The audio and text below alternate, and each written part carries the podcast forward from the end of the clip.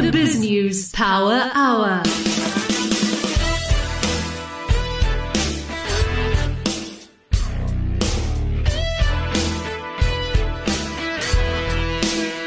Welcome to the BizNews Power Hour, where we give you the rational perspective on business news that matters.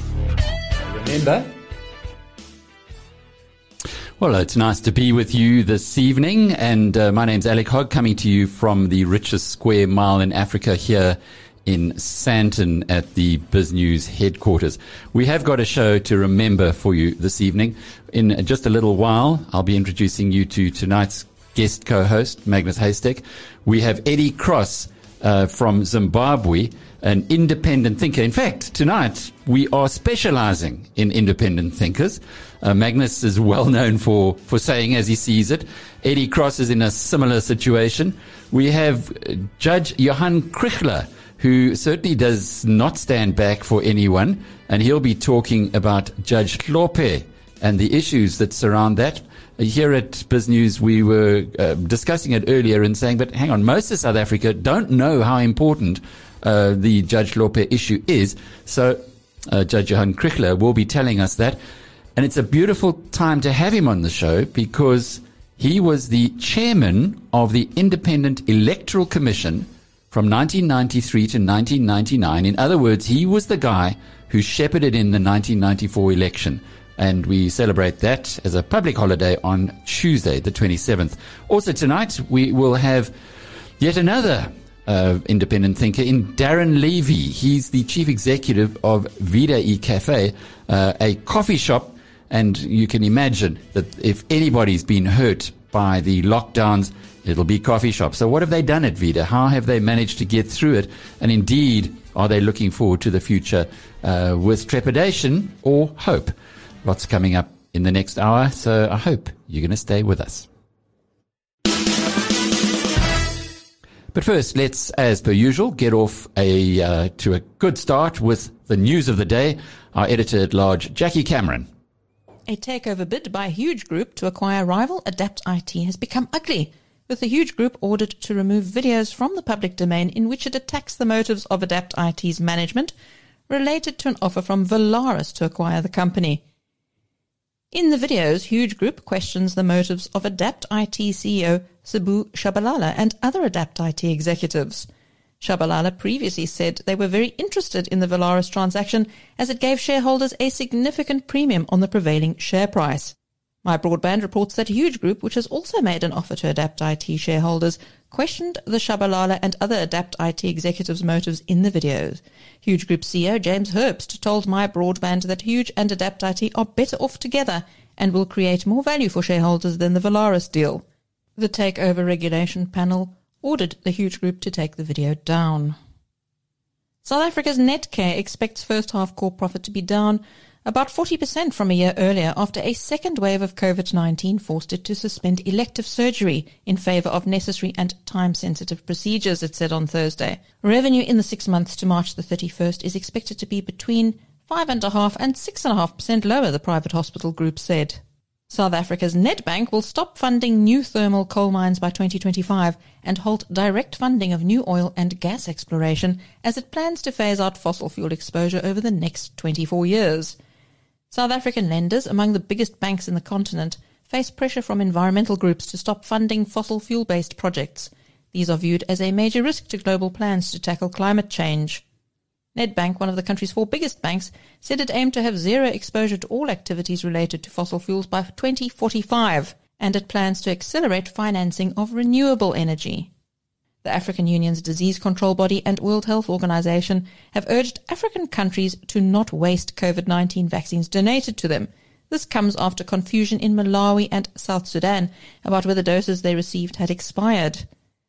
John Nkengasong, director of the Africa Centers for Disease Control and Prevention, was quoted as saying, My appeal to member states is, if we are doing our part to mobilize these vaccines, you do your part and use the vaccines. Reuters reports that Malawi has said it plans to destroy more than 16,000 doses of AstraZeneca's vaccine manufactured by the Serum Institute of India because the shots were not administered before the April the 13th expiry date on the packaging. The doses were supplied via the AU, thanks to a donation from South African telecoms group MTN. South Sudan has set aside just under 60,000 doses supplied by the AU and says it is not using them because of the same expiry issue. South Africa plans to begin issuing Johnson and Johnson's coronavirus vaccine to the general public next month after settling a contractual dispute with the US drug maker. Khumbudzo Ntshavheni, an acting minister in the presidency, is quoted as saying that the outstanding matters relating to the order for 31 million doses have been resolved. South African Health Minister Zweli Mkhize told Parliament last week that J&J would not sign off on the deal until it received greater assurance of support from the state. The terms insisted on by the company were at times unreasonable, he said. And that brings to a close your BizNews flash briefing. For more on those and the other big stories of the day, do head over to biznewsradio.com. I'm Jackie Cameron for BizNews.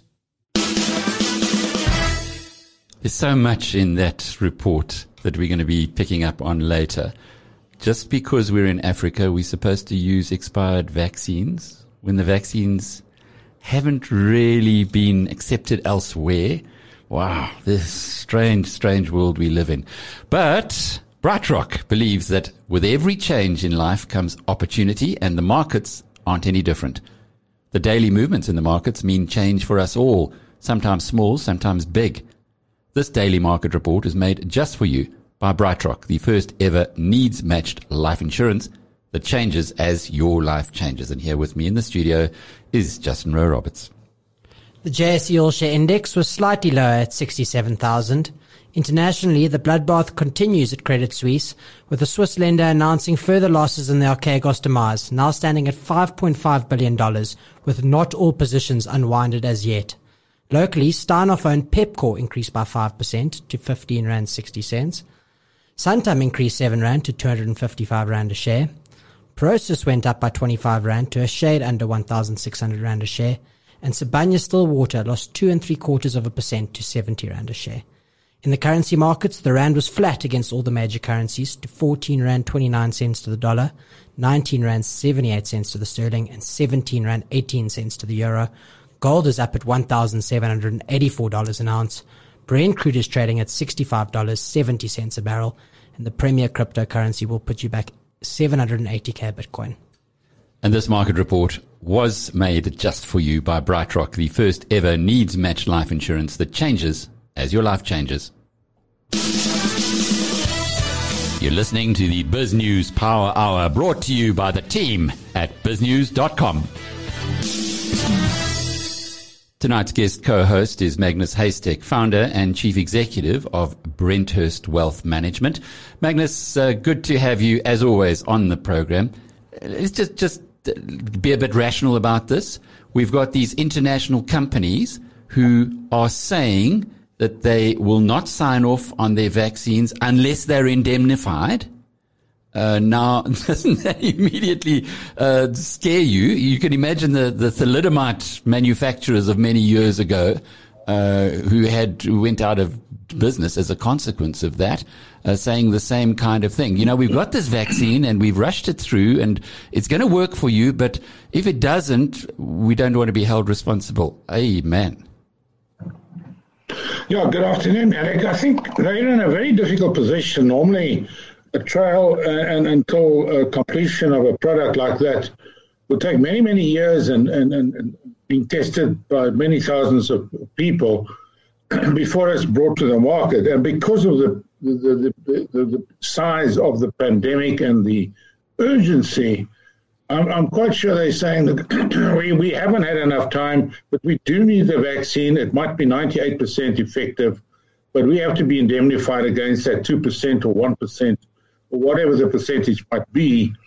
Uh, I, I, think they're just being prudent. They, they're scared of being sued by large groups of people. You know that all over the world, especially in the US, but in South Africa today as well, you have uh, uh, many lawyers would love to have a go at, at a big company like Pfizer or AstraZeneca. So I have sympathy for them. I think they, they know how serious it is. They want to get it out there, but they're not going to sign off unless there's some kind of indemnification. Yeah, and I guess we don't know what the long term impact will be. We know so little. It reminds me of a wonderful book uh, called The Body uh, that uh, I, read recently, and in that book, the the author was was uh, explaining on almost every second page, uh, well, actually, we don't know how this part of the body works. And, and no, we don't know how that part of the body, body works. So, so much about the human being and how we function is still a huge mystery. So if you, if you now are having a, a vaccine, and I'm a great believer in vaccines. I actually wrote about it uh, this morning in, in, in the newsletter to the premium subscribers because Magnus, of our vintage, when we grew up, a lot of kids had polio. You might recall. I'm sure you you you will recall the, the, the poor kids who whose legs were withered or as a consequence of getting polio. And of course, vaccines have cleaned out. There's no more polio, pretty much. Certainly not in South Africa. So you can see what good vaccines can do. But my goodness, if it's such a mystery, are we? Who knows? It's a dilemma, isn't it? It is indeed. That book's title, The Body, reminds me of an old girlfriend, but we're not going to talk about her. and, uh, this one was by Bryson, not, not by Heystek. But, but, but, you're right. It, it is, uh, as you say, we grew up in an environment. The first thing you did when you open your eyes is you get your polio shots. I think we got three or four of them until you've completed the course. And there were side effects in, in the early stages, but uh, I think the pharmaceutical companies got very good at it. But so I do have sympathy for them because I've been following this very closely, especially the AstraZeneca research and what they've been doing as a result of um, uh, Cigna's involvement in that. And I'm quite sure that all of these manufacturers are saying, you know, we cannot be held responsible. Governments and the politicians are putting us under pressure. Get these vaccines out. We have to immunize, uh, immunize the entire populations, but boy, we've only had eight months or, or ten months to, to, to rush these vaccines through.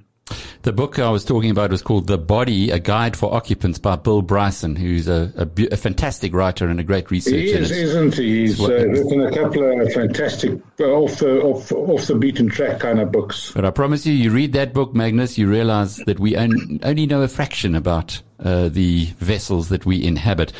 We're going to be talking or getting to know a heck of a lot more about Zimbabwe in just a moment uh, when we chat with Eddie Cross. But I tell you why I'm starting to get excited about Zimbabwe. First of all, I saw an interview that Eddie did uh, recently where uh, this one-time critic is now saying, "Hang on, this country is starting to lift its head," which you would think if if you introduce uh, sensible economic policies. And there's great people. We've always known Zimbabwe is a bit like South Africa, blessed by its people and cursed by its leaders. But if you take that further as an investor and you have a look at the opportunities that exist, Tongaat Hewlett, uh, our colleague uh, uh Charles Botha was telling us today, is about 80% of its business is in Zimbabwe, and that's been written off to zero. So if Zim starts coming right and the sugar operations there owned by Tongaat Hewlett uh, do benefit, well, there's a, an optionality that uh, you might be looking at. Well, you know, from a farming perspective, Zimbabwe's yields on its crops, you know, like uh, maize and tobacco and just about everything you push into the ground has been substantially higher than South Africa. And a lot of South African farmers do, or they used to farm in Zimbabwe as well, game farms, and, and they were very, very successful. They would love to get back into Zimbabwe uh, citrus and all that kind of stuff. So it'll be a fantastic story for the whole southern continent, including South Africa, that the Zimbabwean economy starts picking up uh, and and and uh, start creating more jobs for people from Zimbabwe because there's about um, what million or two million Zimbabweans in South Africa who fled their country because of the desperate situation which which does create problems in South Africa on, on many different levels. That would be fantastic to hear about Eddie. He's been around for a very, very long time, as far as I can remember. I don't know how old he is, but uh, he's always been a very independent and, and sharp analyst on the situation in Zimbabwe. Well, good to have you on the program, Eddie, and uh, and thank you for joining us this evening. It looks like your connectivity is pretty good uh, from what we can see on the screen in front of us. I, I think that uh, it's a good idea. Anybody listening to you can go online and, and look at uh, your your story. It's very easy to pick up by googling Eddie Cross. But in the past, you've been a critic uh, of the government, certainly in the time that you were uh, very closely involved in the MDC, the official opposition. however, in a recent interview that I saw you giving to the SABC, you seem are, are decidedly upbeat about what's going on in Zim at the moment. What is giving you this optimism when we seem to be in a, a world of uh, of pessimists, particularly when it comes to Zimbabwe? Well, my roots uh, go back to Ireland um, about um, 200 years ago. And um, when my great grandfather came out from Ireland to South Africa as a, as a missionary, and uh, you know, the Irish, we're against everybody. So I've been in opposition forever in Zimbabwe. and um, I must say that um, I battled with Robert Gabriel Mugabe um, I supported his tra- his adoption of his assumption of power in 1980, and worked fairly hard for him for about seven years. But really, he screwed up things here big time, and uh, and I joined the opposition uh, in 1999 and spent uh, 20 years in the trenches with them. Uh, 10 years of those, half of that was in Parliament as a member of Parliament on the opposition benches. And yes, I, I am a, a, a, critic of uh, the party that's currently ruling Zimbabwe. I have been from the inception. But I think we've got to pay credit where credit is due. And uh, the new government, which came to power in 2017, uh, during what we call the military assisted transition, which is a euphemism for a coup, um, the new government has started to really plot a different course uh, to Robert Mugabe. And the most dramatic changes have taken place in the economic sphere, mainly because um, immediately after he won the election in 2018, Emmerson Mnangagwa, our president, appointed a eminent economist as the Minister of Finance. He's a man without any political roots. He's not a politician, and that's always diff- difficult in, in in government if you don't have political roots, you don't have political clout, it's difficult to get your decisions across and get them adopted by the party. But because the president has backed him, he's been able to implement very radical reforms. So, you know, I, I really can't credit, I can't give enough credit to what he's done. Uh, when he came into power, when he came into his position in in August 2018, he faced an impossible task. Uh, inflation was out of control. It would rise to 800% per annum. Uh, not quite the same as it was during the Mugabe era, but still astronomical by any terms. Uh, the government was spending 40 cents in the dollar, which it didn't have. They were borrowing 40 cents the, of every dollar they were spending. So a huge fiscal deficit. I mean, when you think the the Greek crisis was over a 9% deficit in fiscal expenditure. Our deficit was 40%, just crazy. Um, on top of that, they were printing money and they were calling it US dollars. We had $23,000 million in our bank accounts, which uh, the government called US dollars, and of course it wasn't. Um, and our our parastatals were basically collapsing. Uh, we were subject to huge uh, shortages of electricity and just about everything. And uh, this guy walked into that complete shambles. And the first thing he did was within five days of assuming the position of Minister of Finance, he published a thing called the Tra- Transitional Stabilization Plan. None of us read it because we all thought, well, we've seen there, been there, and done that. We've seen plan after plan after plan in the last 40 odd years. They mean nothing. Nobody pays any attention. But in fact, the guy stuck to his guns and he implemented the wretched thing. So today, two and a half, three years later from that time, uh, we find ourselves with inflation down to close to 2% per month still too high, but dropping rapidly. Um, we have no fiscal um, deficit. We're running a fairly substantial fiscal surplus. Salaries, which were 97% of government expenditure in 2018, are now less than 40%, um, which is which to me is a massive achievement. Uh, the political pain of that decision alone um, has been enormous.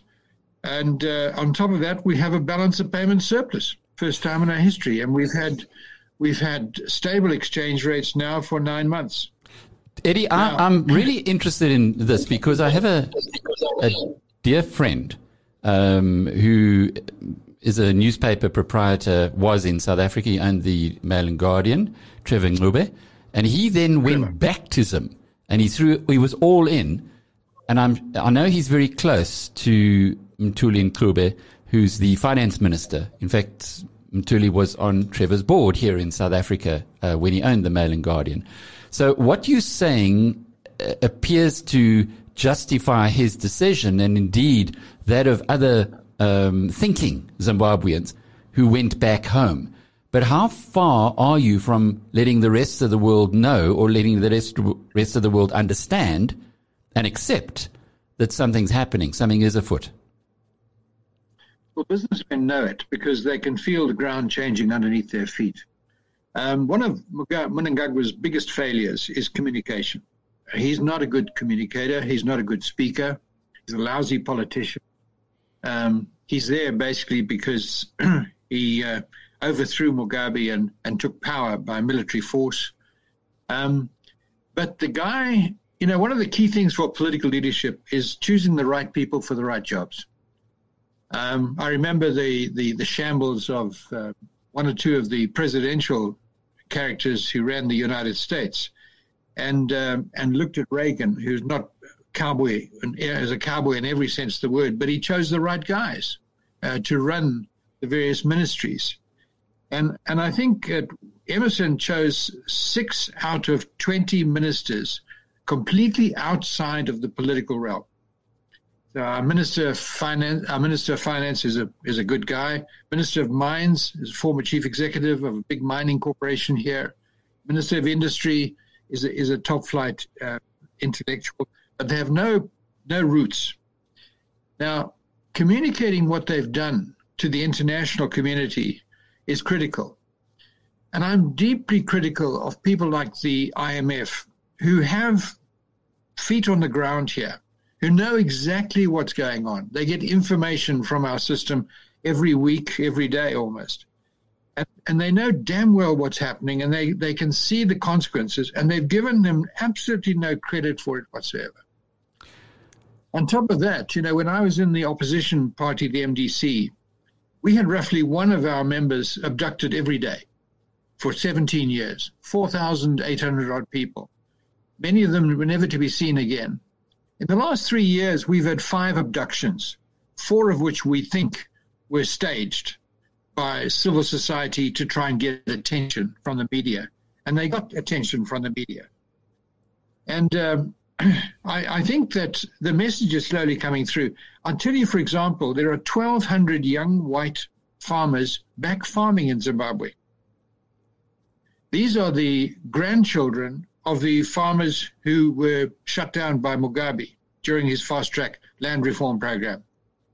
On top of that, we have a third generation of young industrialists who come who've come into into their companies and they're making a huge impact here. Uh, Halsteads, Graham Halsteads, um, Graham Richards in the Richards Group. Uh, you know, you, I could I could roll mm. off uh, a dozen companies that are flying. Um, and and are doing extremely well. And um, Eddie, I, have got to ask you about two that two that yeah. we're looking at here. The one is Tongaat Hewlett, which has got a, a big sugar business in Zim, and the other one is PPC, which also has a, a significant um, exposure in the in the cement industry. Are you guys a uh, start? Is is the sugar side starting to improve, and B are you starting to build? Are you using cement again? Tongaat Hewlett um, has been a company in a mess for quite a long time. Uh, here in Zimbabwe, they have two companies, Hippo Valley and Triangle.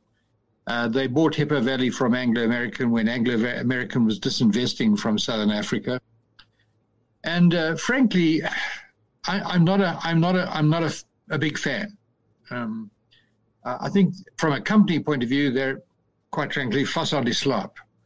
Uh, they could have done a lot better. If you look down the road at the sugar operations of um, of green fuel, which is uh, owned by another individual, an Zimbabwean, their yields per hectare are 50% higher than Tongaat Hewlett's. And um, I think that Tongaat has been in a, situ- a comfortable situation. They, they've made a lot of money here. It's one of their most profitable operations. Uh, but frankly, they've not exploited the opportunities. Uh, Hippo Valley right now is busy planting up 5,000 hectares of new land. That's the first expansion I can think of in the past 30 years. Uh, but they're making money. Um, I think they've sorted out their management problems. Um, I hope they've done the same thing in Zimbabwe. And uh, but they're in a solid position. They're virtually a monopoly here, which is very dangerous. In fact, I've been very critical of their domestic pricing mm. policies. I think, in fact, we should allow the free import of sugar into Zimbabwe because big corporate monopolies like Tongaat Hewlett need competition.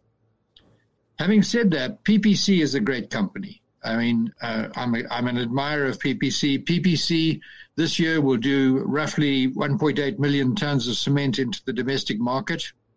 They've invested heavily uh, in in the country. Um, they represent about 40% of domestic demand. And uh, they produce a very high quality product, which has wide acceptance throughout the country. We're going to sell this year around about 4 million tons of cement. Lafarge have come in, but they're quite a lot smaller than, uh, I say Lafarge is about 1.2 million tons, a lot smaller than PPC, but is starting to make significant inroads. They, they also have expanded recently and uh, put in new production capacity. It's the big a entry good story. has been the Chinese. Uh, just just to close off with, four million tons this year of cement because it's a good indicator of the economy. How does that compare with previous years or, or years uh, recent years? The most we've ever sold in the past is about two point seven. Eddie Cross. We're selling. Yeah, we've got a, we've got a building boom underway here, which is just extraordinary because you can't see any building cranes. It's all housing. It's extraordinary. Eddie, thank you for joining us. So we could go on for the whole program, but unfortunately we don't have the time for that. But I look forward to uh, keeping in touch with the Zimbabwean situation with you. And thanks for that uh, insightful discussion. Okay, so PPC, uh, Justin. PPC and Tongaat are officially on our radars, Alec. Officially on our radars, and in fact, uh, probably into the business portfolio, almost certainly. Exactly. I, I mean, both of them do have some form of legacy issues, but um, that's mar- why they're cheap. Markets are forward looking, and we're paying for the price in the future. So yes, I agree. Um, we we definitely going to look at them in the business portfolio.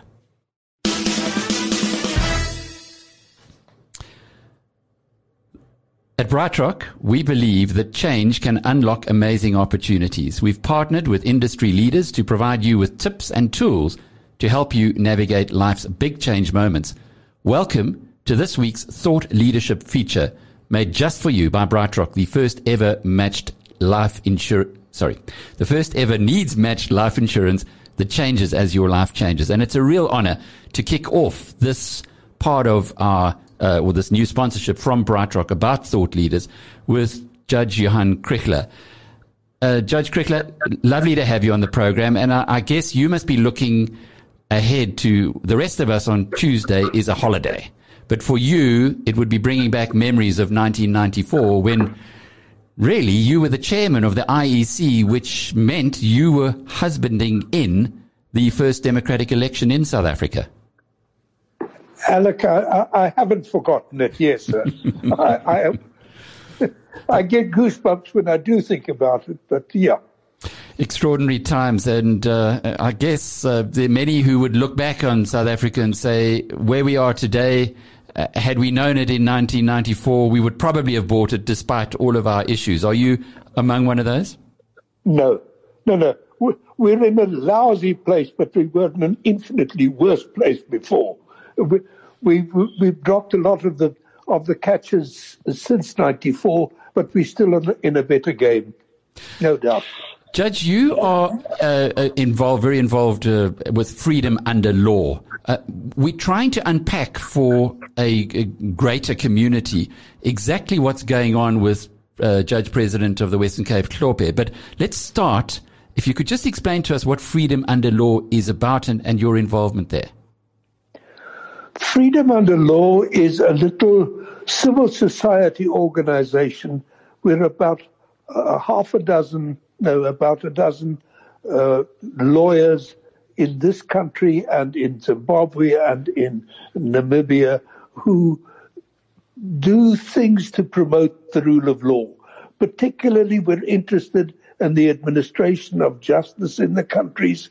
Uh, if the Law Society in, in Namibia isn't sufficiently active in looking at the Fishrot issue, if Beatrice Mtetwa is in trouble in uh, Zimbabwe, we, we go and support her, though by and large, overwhelmingly, our work is here. We also have a presence in Botswana, but that's a, a, a stable society. We, we really don't have concerns there. We have concentrated on the state of the judiciary, the state of the courts, and a, a much of our effort, much of our energy has has been focused on Judge President John Hlophe, uh, even before his sally into the Constitutional Court and his lobbying for his his patron Zuma. He was a, a, a, a well a, a doubtful character already. You know, you will recall, others will recall going back to his taking money under the counter from a financial institution that was doing business in his jurisdiction, where he got a, a very light slap on the wrist way back uh, nearly 20 years ago. So when he hit the the, the, headlines or, uh, with his lobbying on Braamfontein Hill, uh, he was no newcomer to us or or to the the uh, the newspapers. We had been following that particular issue. We've been following the Motata issue and uh, Bosasa, uh, SASSA itself, the, the, the, the messing up of the of the of the contract and the, the, the failure to pursue it with sufficient vigor. We were involved in getting rid of uh, Shaun Abrahams, uh, of Berning Ntlemeza, uh, defending uh, Ivan Pillay and, and, and Johann van Loggerenberg and the other good guys at SARS. Those are more or less what have been keeping us going and you've for been, the last 12 years. And you've been very, you've been very busy recently as well. Just to remind uh, people that you are a founding member of the Constitutional Court and that in a democracy, in a constitutional democracy, the Constitution is actually what rules us, not the politicians. And I think sometimes we forget that. And that's why on a program like this, it's very important for us to understand what is going on with Judge President Hlophe. Now, Today you issued a statement at Freedom Under Law to say that he has been found guilty of gross misconduct. However, he's still doing his job. So unpack that for us, if you would, and why you are calling for his immediate suspension. And then I, am doing the worst thing in journalism and asking three questions in one. And the third one is, why doesn't the president suspend him? Uh, look, it's it's it's fairly complicated. If you'll give me a moment, I'll outline it. The, first of all, there's a mechanism for appointing judges, and there's a mechanism for dismissing judges. Both are very carefully constructed in order to ensure that judges are not susceptible to influence, to intimidation, to threats, but also to ensure that one can get rid of judges who fall into disrepute for some reason or another. The mechanism is partly in the Constitution and partly in legislation that was adopted pursuant to the Constitution. We uh, were not the original, but certainly the major publicist of this system of a judicial service commission.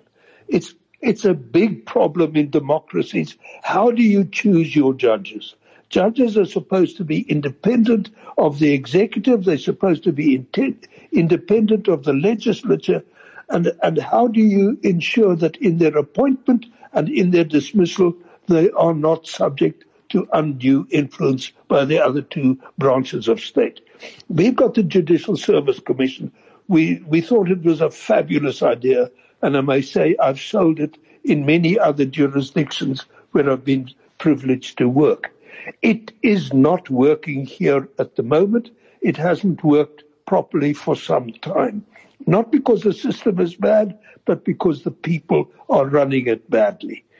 The Judicial Service Commission is supposed through its internal organs to receive complaints against judges, to sift them to get rid of the rubbish at the beginning, thereafter to do a quality control and to deal with relatively important but not very serious cases, to deal with them in-house quickly. Serious cases go to a tribunal, a tribunal which sits as an investigative body and it comes to its conclusion uh, by hearing evidence, taking evidence. It consists of two judges and a member of the public. And if the tribunal decides that a complaint against the judge is an impeachable one, one which could justify taking the matter to Parliament where there will be a vote, uh, and if there's a two-third vote for dismissal, the judge is fired. The tribunal uh, recommends, uh, makes a finding and reports to the Judicial Service Commission. It considers the report and it then decides whether it should take the matter to Parliament. We have had one case in the past where the Judicial Service Commission had considered a report from its tribunal. That was the case of Judge Motata. The Judicial Service Commission itself decided to disagree with the tribunal. It overruled its decision. It found that Judge Motata's conduct had been uh, misconduct, yes, uh, and serious, yes, but not gross. If it's gross, they have to report it to Parliament, and then it's Parliament's decision whether to fire or not. In the case of Judge Hlophe, they first of all, way back, tried to, to, to, to bury the thing. They came to the conclusion that he said A, and the two judges that he had talked to said B, and they, who could decide? So they, they closed down the show. We then took that to court. We missed out in the first instance. We then took it on appeal. We got an order saying that J- JSC cannot duck its job.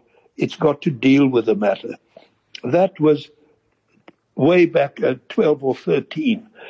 It then got stuck. It then got stuck. The appointment of a tribunal, the procedures that had to be followed for some reason or another with at times the active agency of Judge Hlophe, the matter never ever got to a formal hearing until December last year when the tribunal sat, it heard evidence, it heard the judges, it heard Judge Hlophe, and it came to a conclusion. It came to the conclusion that he had in fact tried to persuade the two judges to change their judgment in a case involving, at that stage, Mr. Zuma, not yet president. The case actually that was due to come up against him next month, which seems is going to, to be postponed again because his lawyers have left him. Uh, but that was the case that we said should be pursued. It has now been pursued the matter is before the Judicial Service Commission again. There was a report uh, week before last Friday. So we've we now, said, you've, you've unpacked it. it. You've unpacked it well for us, Judge. Uh, I, I, just want to know from members of the public. So I, I, think I understand better now the Judicial Service Commission and the Tribunal and Judge uh, President Hlophe. But but the crux of the matter here is that he's still doing his job, even though he was found guilty of gross misconduct, which you said means it should actually be going to Parliament. yes, there is a mechanism to suspend a judge against whom such a proceeding is going. The Judicial Service Commission, for some reason or another, is not prepared to recommend to the President that he be suspended. We said that should have been done long time ago, at least at the very latest now that we've had this finding he is, you say he's doing his job. He's the judge president. He is the man in control of a division of the High Court. His influence, his presence, his, his governance of the division is extremely harmful to the administration of justice. To have the senior judge in the oldest division of the High Court living under this kind of indictment is extremely embarrassing to all concerned. They should suspend. They should have decided it. We are going to press that they do deal with this issue now in the immediate future. Judge Kriegler, by explaining it to us, uh, because often when uh, people from the legal fraternity discuss matters amongst themselves, they tend to go down a path that the rest of us look on and say, well, what's the big deal? But I think now we know what a big deal this is. What is the best possible outcome uh, that the public gets involved and starts asking the president to do what needs to be done in this case? Because in a constitutional democracy, you don't have the right people uh, in the top places, well, you haven't got much of a democracy anymore. Alec, uh, public pressure, public indignation, pub- uh, public pressure on the public representatives. The JSC has become politicized. Although the members are there uh, as representatives of parliament, not as members of political parties, certain politicians have been playing politics, have been playing playing party politics there, uh, and they should be put under public pressure uh, to to realize that their job under their oath of office is to deal with this matter calmly, rationally, on its merits. Is it indeed acceptable that a judge could try to bully two young junior judges of the Constitutional Court in favor of, of his uh, political sponsor. We say it's defeating the ends of justice. It's extremely serious. We wish the members of the Commission to be made to realize that the integrity of the judiciary of South Africa, on which depends the integrity of the constitutional democracy that we're running is in jeopardy if you play politics when one man who happens to be politically connected and has friends in high places steps over the traces and is not dealt with sufficient firmness and expedition.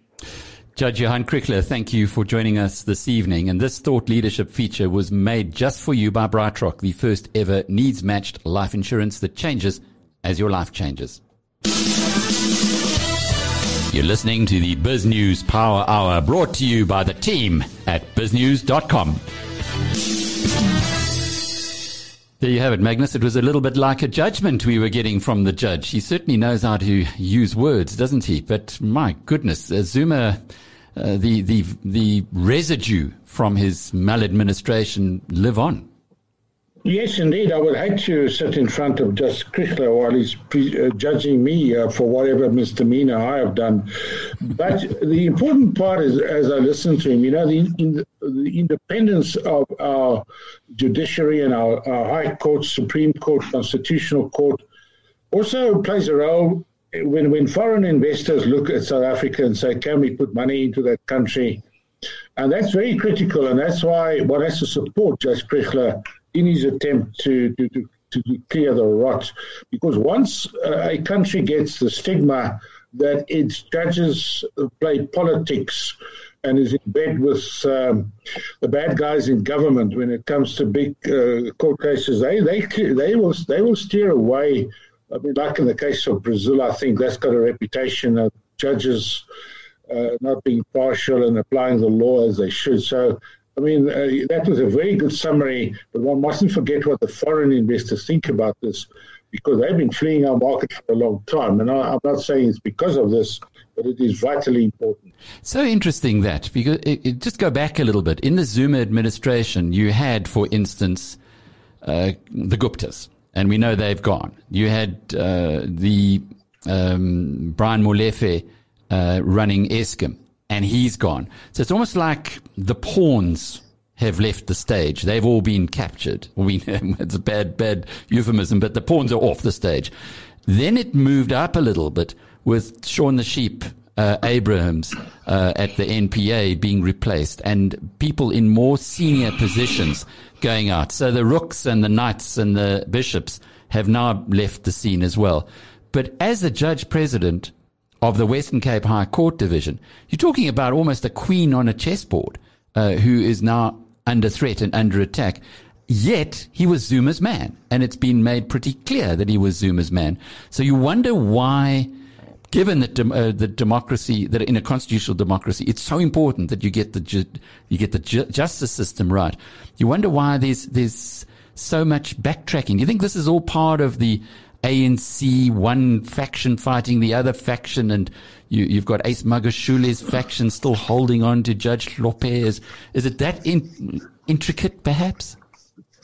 I, I, think there are elements of that, Alec. If you look at what could be happening in the next couple of years, if if the ANC manages to control judges or certain judges, um, think of what could happen if the expropriation without compensation issue gets to court. Uh, uh, I'm just I'm just saying that up. There's a big uh, piece of land that's been expropriated. The affected person or people go to court, and the ANC can actually. Um, you know, put their judges in, in, in place to deliver a judgment that's in their favor. I think with the mineral rights issue, I think our current um, Judge Mogoeng was uh, the deciding factor he said that mineral rights do not belong to government, but they're only the custodian of the of the mineral rights. Now that you could have a similar situation in terms of property, so it's very very dangerous for a country where judges can be uh, deployed uh, in order to uh, achieve certain political objectives. And there's a great danger that it might happen. And it used to happen, and we know that it's often referred back, but this is what the National Party did, but actually that doesn't make it right. Uh, we know that was wrong, and we know that we need to aim higher for your generation, Justin. I mean, listening to this, I understand for the first time now what's going on with this. Exactly, Alec. It was great for Judge Kriegler, all his 88 years of wisdom, to share that with us. Um, interestingly, it's our second oldest guest we've ever had after Shapiro. well, Mr. Shapiro, Mr. Shapiro is not going to be very happy. We've got a got a much younger guest coming now, and also uh, somebody who thinks differently. Darren Levy is the chief executive of Vida e Caffe, a, a, a coffee buff reading through your uh, there's a lot about you on the internet, Darren. But uh, when when Justin and I were discussing this beforehand, it's got to be one of the most difficult businesses to be running, given we had lockdown. Uh, I, I, just know when you go to OR Tambo, uh, as you walk through there, you get your cup of coffee and you get the, the guys saying obrigada when they, they serve you. And that's not been happening, but that's only a tiny fraction of of your network, which surely must be under some pressure. Evening, Eric. Thank you for the invitation. Excuse me. Um, yes, we've obviously been through some very challenging times. Um, 27th of March last year was the day that every single store closed and we sold no coffees, which was quite a thing to actually acknowledge. Um, and we thought we were going to be closed for three weeks and we would struggle a bit because organizations in the hospitality industry typically don't have vast sums of, um, you know, um, not, uh, you know, working capital sitting to, to fund their businesses. But three weeks in a business like ours, nearly 300 stores on the continent, um, we had a plan. Um, clearly, that didn't happen, and um, stores remain closed for longer. But more importantly, it's taken time to resurrect themselves. And in many cases, as you say, in corporate spaces, in areas that depend on tourism, um, in in the airports, um, we're still trading and under very reduced and challenging conditions. But um, obviously, that's forced us to make certain decisions and um, and and do certain things that uh, has enabled us to be very much still open and trading, and uh, in many respects stronger and better than ever. Which is, I think, a, a, an experience that a lot of businesses have had to uh, have, have, well have have uh, a lot of businesses have experienced through the changes that they've had to make to their business when you don't have um, sort of top line revenue and cash flow, number one. And in businesses like ours, which are fairly fixed cost heavy, you know, um, we're not we're not those um, very topical um, Ubers and Airbnbs, which are um, capital light and, and, and variable cost base. So lots of initiatives, but very delighted and proud to say that um, under the current circumstances, doing better, stronger than ever. And when eventually that turnover does return, um, it's going to be supercharged. And in some cases, as I say, we don't expect it to return. 300 stores, you know, um, Darren? 300 stores. Now, I know with, roughly uh, 300 stores. we spoke with Gerrie Fourie from Capitec just after COVID mm. hit, and he said, we're going to have to change things. We're going to close a lot of our stores. Um, which is the, the bank branches that uh, others call them branches. Capitec call them stores. And many of those yes. stores have not come back. Did you take a, yes. well, first of all, how many people are employed in those 300 stores? And, and did you take a decision early on that you had to, that some of them were not going to reopen? Um, we we didn't expect, you know, looking at three weeks that some wouldn't open, but obviously as time went on, one of the things that this pandemic has forced you to do is accelerate a lot of your activities, one of which is making those hard decisions, which, um, you know, being 20, 30 years in the industry and in retail, you still look back and it's those same old classic lessons of, uh, you know, why didn't you cull those few stores a little bit earlier? But fortunately for us, the number of stores that closed as a result of uh, the pandemic um, were were literally less than, than one handful. Uh, we have a relatively efficient uh, number of stores, um, and uh, one or two, I guess, which were coming to the end of the lease, or we could fast track the closure. We made those decisions.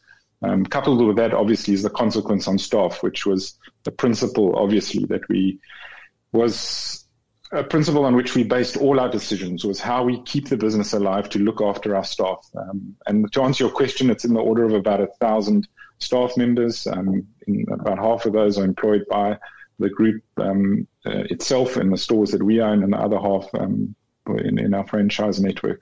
And that was really the priority. So through restructuring through saving, through various revenue generation um, uh, activities, through the support like the TERS um, program, uh, we managed to to look after our staff extremely well throughout the period. Darren, coffee um, is, I'm sure you've got a sticky customer base. Coffee is one of those products that you want to get it regularly from your coffee shop. With the work from home and all of that, have you pivoted to use um, platforms such as Uber Eats and Mr. Delivery or, or not? Yeah, Justin, that's probably been the most successful pivot that we've made throughout this period. And fortunately, we are a brand that's very innovative in, in our DNA. And we actually started working with Mr. Delivery and Uber prior to the pandemic. We spent months testing how to deliver a coffee on a in a car or on a motorbike, obviously realizing it would never exactly mirror the, the, the in-store barista experience. But we knew and we saw, we were watching these trends globally.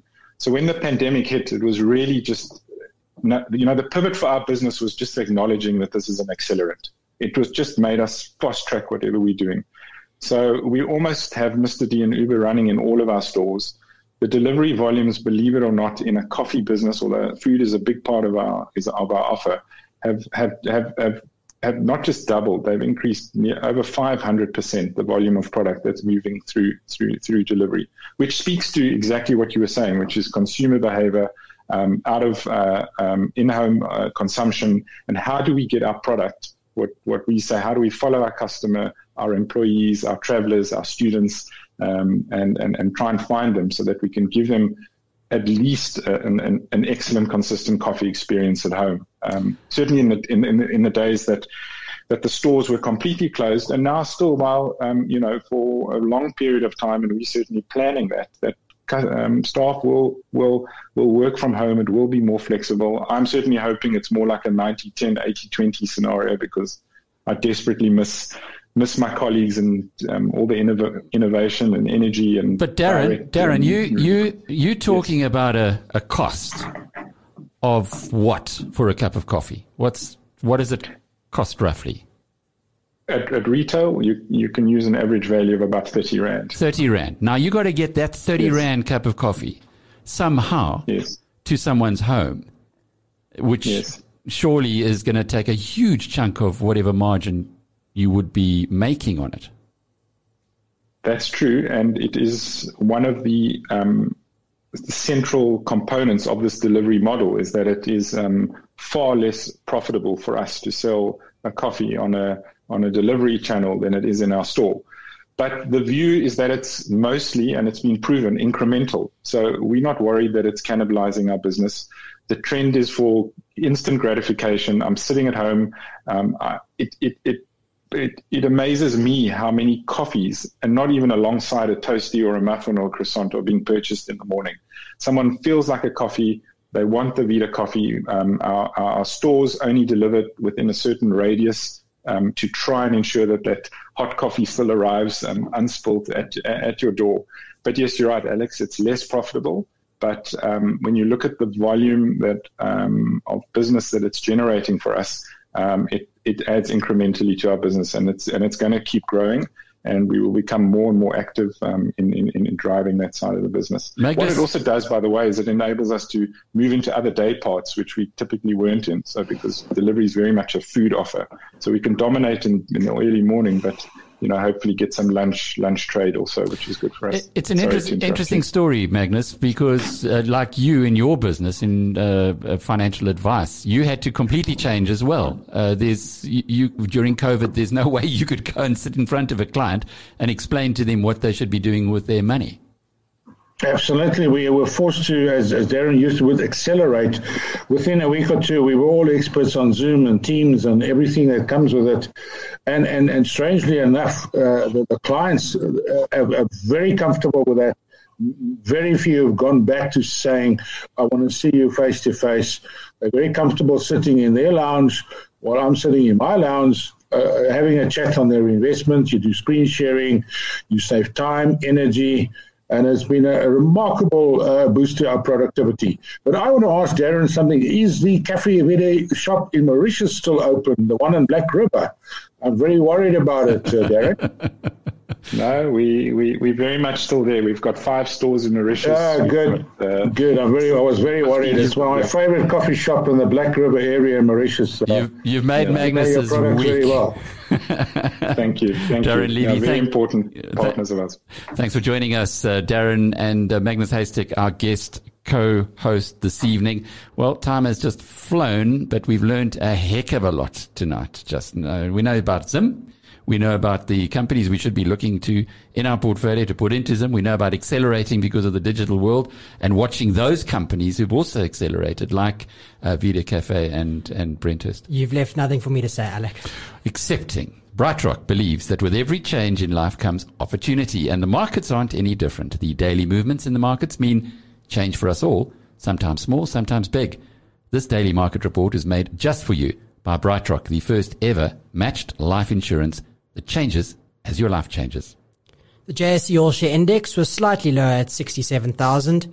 Internationally, the bloodbath at Credit Suisse continues, with the Swiss lender announcing further losses in the Archegos demise, now standing at $5.5 billion, with not all positions unwinded as of yet. Locally, Steinhoff owned Pepkor increased by 5% to 15 Rand 60 cents. Santam increased by 7 Rand to 255 Rand a share.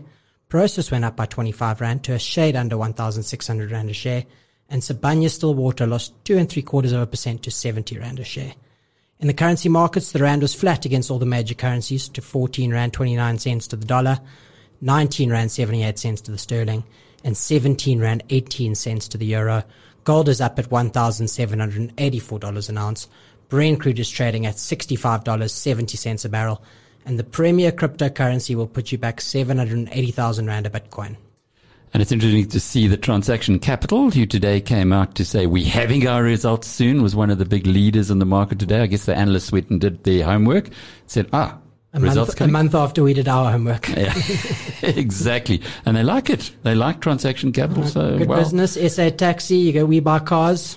I mean, as Piet Viljoen said, I think you're getting uh, parts of SA Taxi almost for free on the valuation of We Buy Cars, compar- comparatively to their overseas peers. we look forward to talking to David Hurwitz about those results, uh, which I think are mid-May. This market report was made just for you by BrightRock, the first ever needs matched life insurance that changes as your life changes. Well, thanks for being with us tonight. We'll be back again with Festive Friday tomorrow. Festive Friday, Carrie believe it? Adams and Jared Neves And uh, wine in the studio. To lead us into the weekend, I guess. Exactly. You know, you, you, uh, I wonder if you're going to get Dudu to uh, participate this time round. I know Carrie is, is keen to lead her into a, a different path, but uh, I'm sure you're going to help Carrie to, to finish at least half a bottle. Just with regards to Dudu, we're just going to have to make sure that she has a very tough day at work tomorrow, and then I'm sure she'll have a glass with us. Well, we'll be back with you at uh, 5.30 tomorrow, same time, same place from the team here at BizNews. Cheerio. You've been listening to the Power Hour brought to you by the team at BizNews.